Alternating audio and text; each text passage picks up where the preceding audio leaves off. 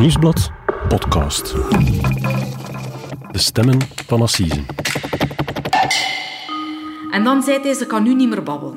En hij heeft weer afgelegd. Mama, mama, mama, het is iets ergs gebeurd. Tante Lena en onkel Laurie zijn al twee dood. C'est un homme. La corpulence me faisait penser à un homme. En tegen mij hebben ze gezegd, je stelt te veel vragen. Als ik geen vragen mag stellen, wie hem dan wel?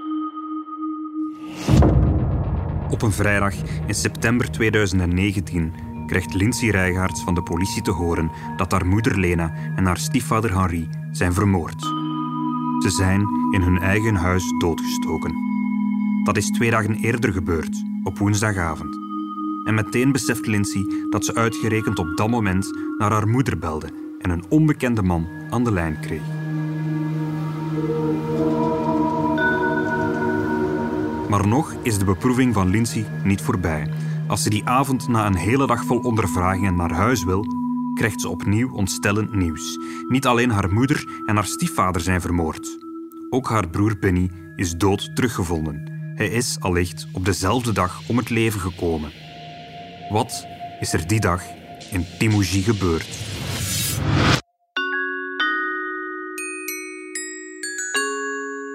Mijn naam is Cedric Lagast. Ik ben journalist bij het Nieuwsblad. En net zoals Lindsay vraag ik me al meer dan twee jaar af wat er zich die dag heeft afgespeeld in het huis van het vermoorde koppel.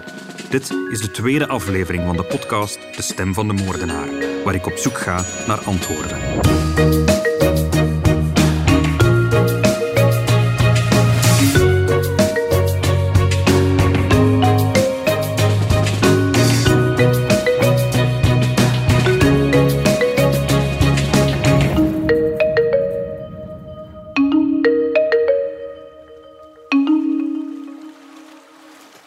Donderdagavond, op 5 september 2019, wil een visser om 7 uur s'avonds gaan vissen in de Schelde, in Oudenaarde. Omdat er op zijn vaste visplek een boot ligt, moet hij zijn hengel enkele meters verderop uitslaan, aan de afloop van het waterzuiveringsstation.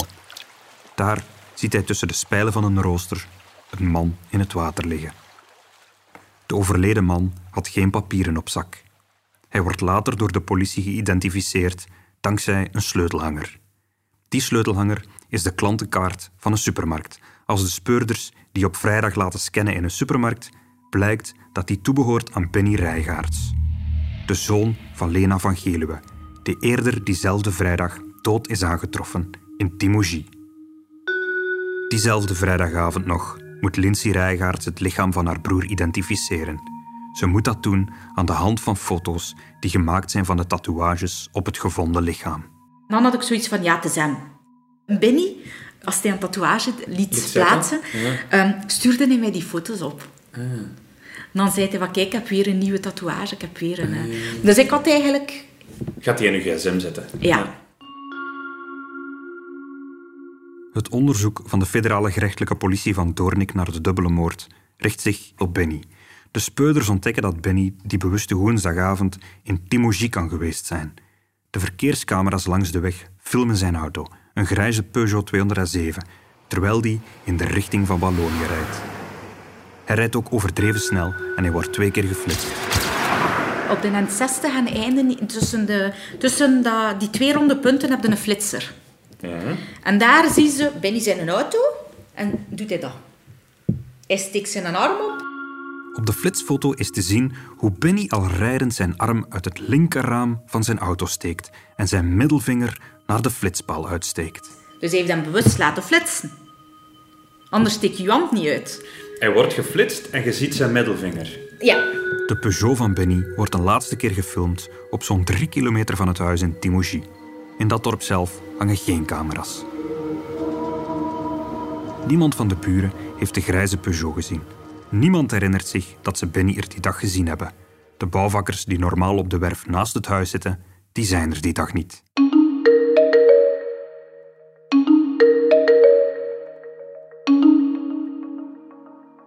Toch besluit het gerecht van Doornik dat Benny in het huis moet zijn geweest. Ze vinden zijn DNA in het huis op de lichamen van de slachtoffers. En als ze vervolgens ook zijn huis in Oudenaarde doorzoeken, vinden ze daar sporen van het bloed van Henri en Lena. Ze vermoeden dat er één dader is geweest, die het huis langs de achterdeur is binnengekomen. De dader zou eerst Henri van Lerbergen verrast hebben, die op dat moment op zijn laptop aan de tafel zat te werken. Henri heeft zich verdedigd. Er ontstond een vechtpartij, tot Henri zwaar gewond in de zetel zakt. De dader zou vervolgens ook Lena van Geluwe te lijf zijn gegaan. Daarna is de dader weer vertrokken langs de voordeur.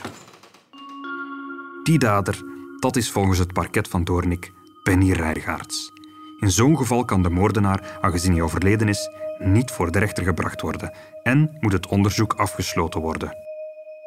Toch zal het gerecht nog twee jaar onderzoek voeren. Pas onlangs, op 9 januari, vroeg het parket aan de raadkamer om het dossier af te sluiten. Iedereen geeft toe dat Benny er iets mee te maken heeft. We hebben dat allemaal aanvaard, we hebben dat allemaal... ehm, we moeten ook de realiteit onder ogen zien. Het is zo. Eh, eh, als het zo is, is het zo. Ik ga het voor mij niet nog moeilijker maken om tegen de evidentie in te vechten voor... Voilà. Ja. Ik ben lucide genoeg om te beseffen dat dat wel... Dat effectief, dat hij ermee te maken heeft. We hebben ook zijn auto gezien. We hebben ook, dus ik besef wel dat het zo is. Ehm, maar ik weiger om zomaar te aanvaarden wat zij mij zeggen, als zij mij mijn meest logische, basic vragen niet kunnen antwoorden. Want van wie was de stem die Lindsay die woensdagavond twee keer aan de lijn heeft gekregen?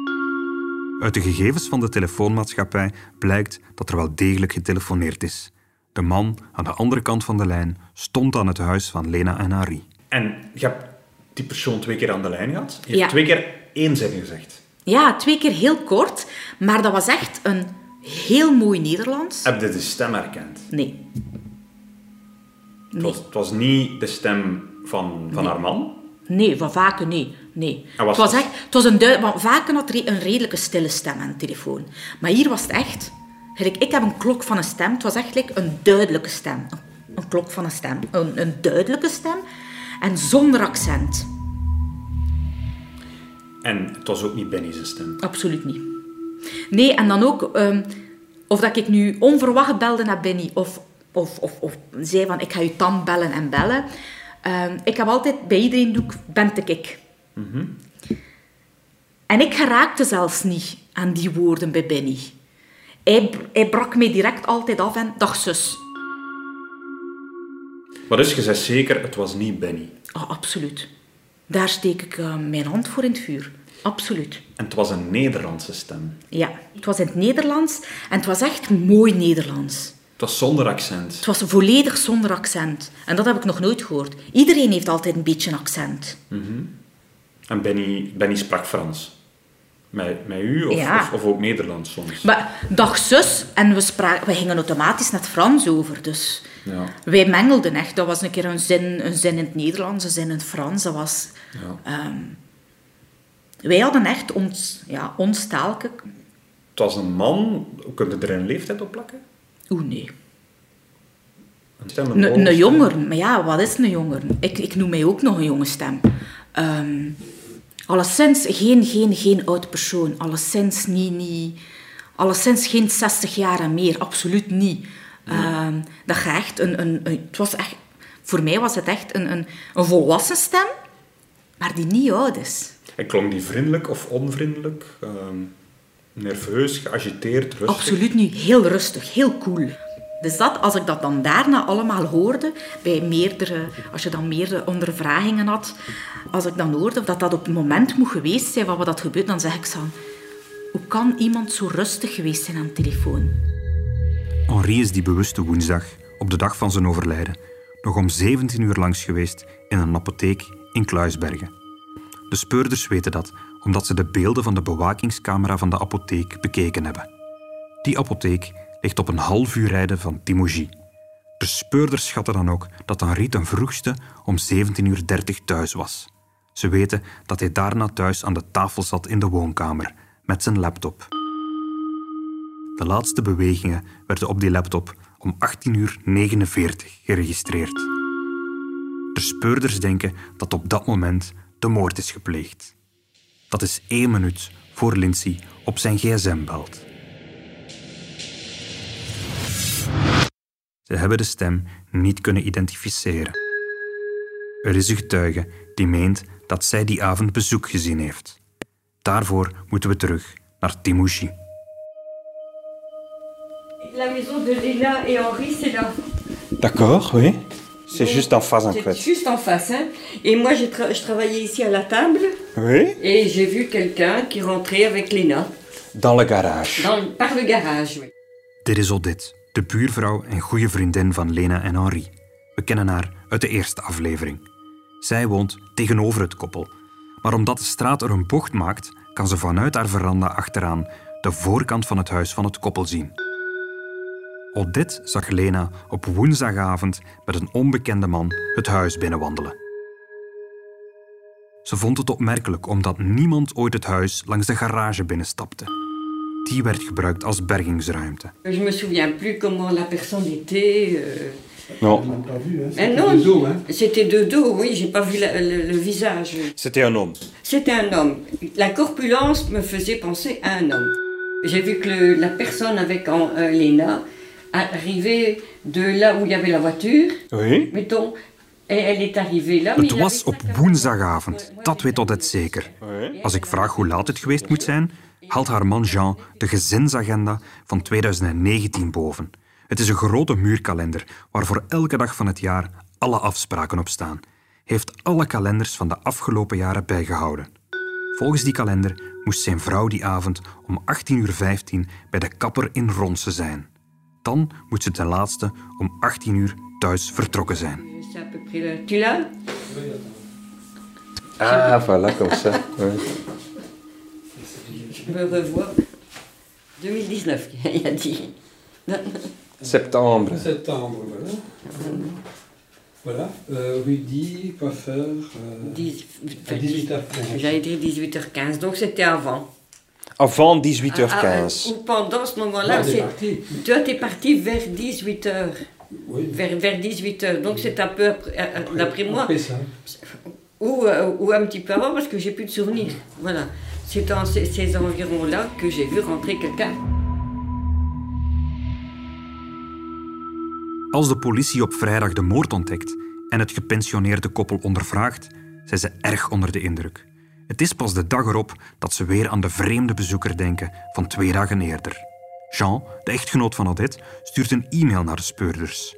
Maar daar komt geen reactie op. Pas in 2021, twee jaar na de moord, worden ze hierover ondervraagd. Na al die tijd kan Odette zich nog maar weinig details herinneren. Et quand vous avez dit ça Ah, ben on a. On s'était écrit un mail le samedi matin, avant de partir. Oui. Euh, Comme le, le policier avait dit, si vous avez des choses qui vous reviennent, oui. euh, vous me le signalez, il avait laissé sa carte et tout. Ouais. Donc le samedi matin, Pendant avant, la nuit, j'ai pas dormi, j'ai pensé avant à de ça. partir, j'ai euh, envoyé un mail, mais là, j'ai pas eu de réaction. hein. On n'a Non. pas eu de réaction. Non. De, de- et ce n'est que. Quand est-ce qu'on a eu des réactions et, et à quel moment ils ont vous posé question sur, sur, sur le mot En 2021, après le mois de septembre qu'on avait. Et ils ont vous demandé de faire un portrait robot Non, non, non, non. De toute façon, Non, pas su. j'aurais, j'aurais pu su le dire. J'étais, c'était, j'ai dit à ce moment-là, j'ai vu quelqu'un, j'ai vu un homme. Euh, il était plus grand que Léna parce que je ne voyais plus euh, Léna. Euh, voilà. Odette zag de man rond 18 uur. In de e-mail aan de speurders twee jaar eerder sprak haar echtgenoot over een slanke man met lichte kledij. Dat kan Odette zich vandaag niet meer herinneren. Het parket van Doornik zegt ook hier dat ze niet met zekerheid kunnen zeggen wie de man was en of er een man was. Na al die jaren is het nu voor Odette ook nog onmogelijk om te vertellen hoe de man eruit zag. Mais je connais pas Benny, hein. Je connais pas, je l'ai vu une fois, mais loin, il était même pas proche de Léna. Et vous pouvez pas dire maintenant c'était Benny, c'était pas non, Benny. non, je peux pas le dire ça. Non.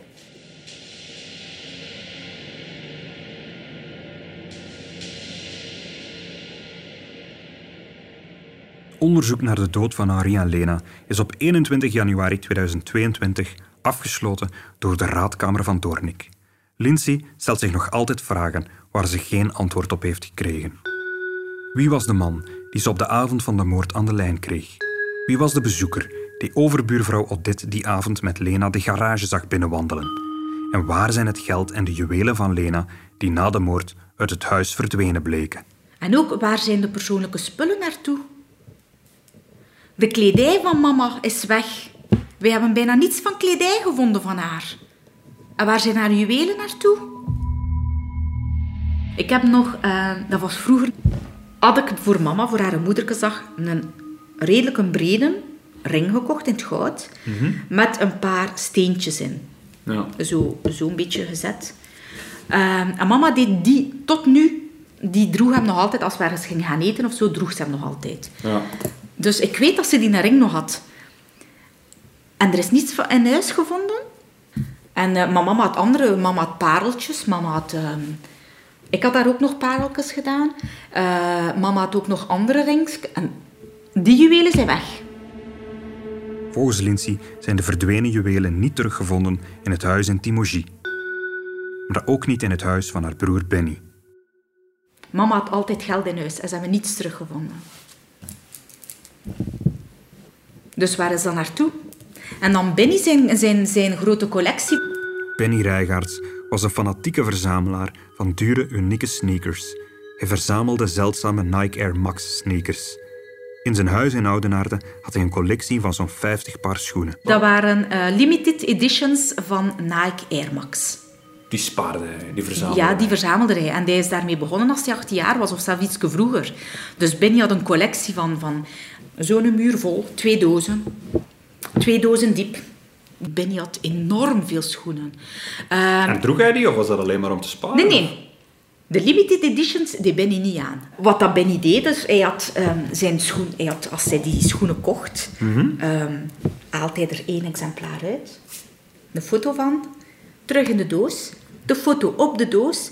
En dat was, dat was gewoon houden voor, voor, ze, voor ze te hebben. Dat was, Benny droeg die niet. En daar mochten zelf niet aankomen. Hè. Daar mochten naar kijken. Ja. Maar die schoenen mochten niet aanraken. Dat waren zijn schoenen. Dat was zijn collectie. En kost dat dat veel zijn- geld? Ik weet dat niet. ik, ik ken zelf de prijs van die schoenen niet. Eh, maar ik weet dat hij, dat hij daarvoor spaarde en dat iedereen zei van, eh, dat daar heel veel geld in kroop. Ja, en die zijn volledig weg en daar heb je niets van spoor niet meer van. Hè. Toen het huis van Benny enkele maanden na de moord werd vrijgegeven, bleek zijn dure schoenencollectie plots verdwenen.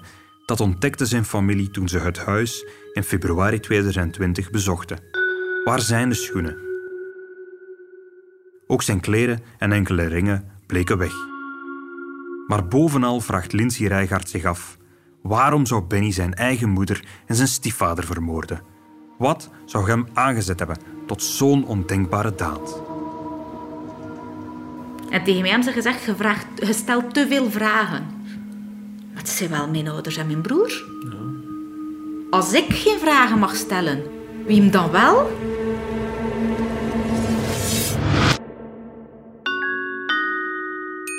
Volgende keer en de stem van de moordenaar. Mijn grootmoeder is vermoord.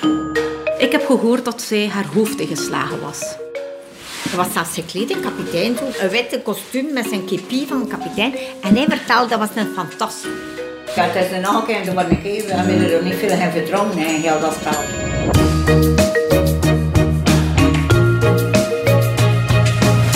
Dit was de tweede aflevering van De Stem van de Moordenaar, een podcast van het Nieuwsblad. Wil je weten waar deze vragen ons heen brengen? Luister dan naar de volgende afleveringen van deze podcast. Mijn naam is Cedric Lagast. De montage en de muziek is het werk van Pieter Schrevens van House of Media. De productie gebeurde door Bert Heijvaart. Wil je nog meer podcasts over misdaad en justitie? Luister dan elke vrijdag naar de Stemmen van Assise. In deze podcast duik ik met journalisten Pieter Huibrechts en Mark Cliffman in een interessante rechtszaak en nemen we je mee achter de schermen van de rechtszaal.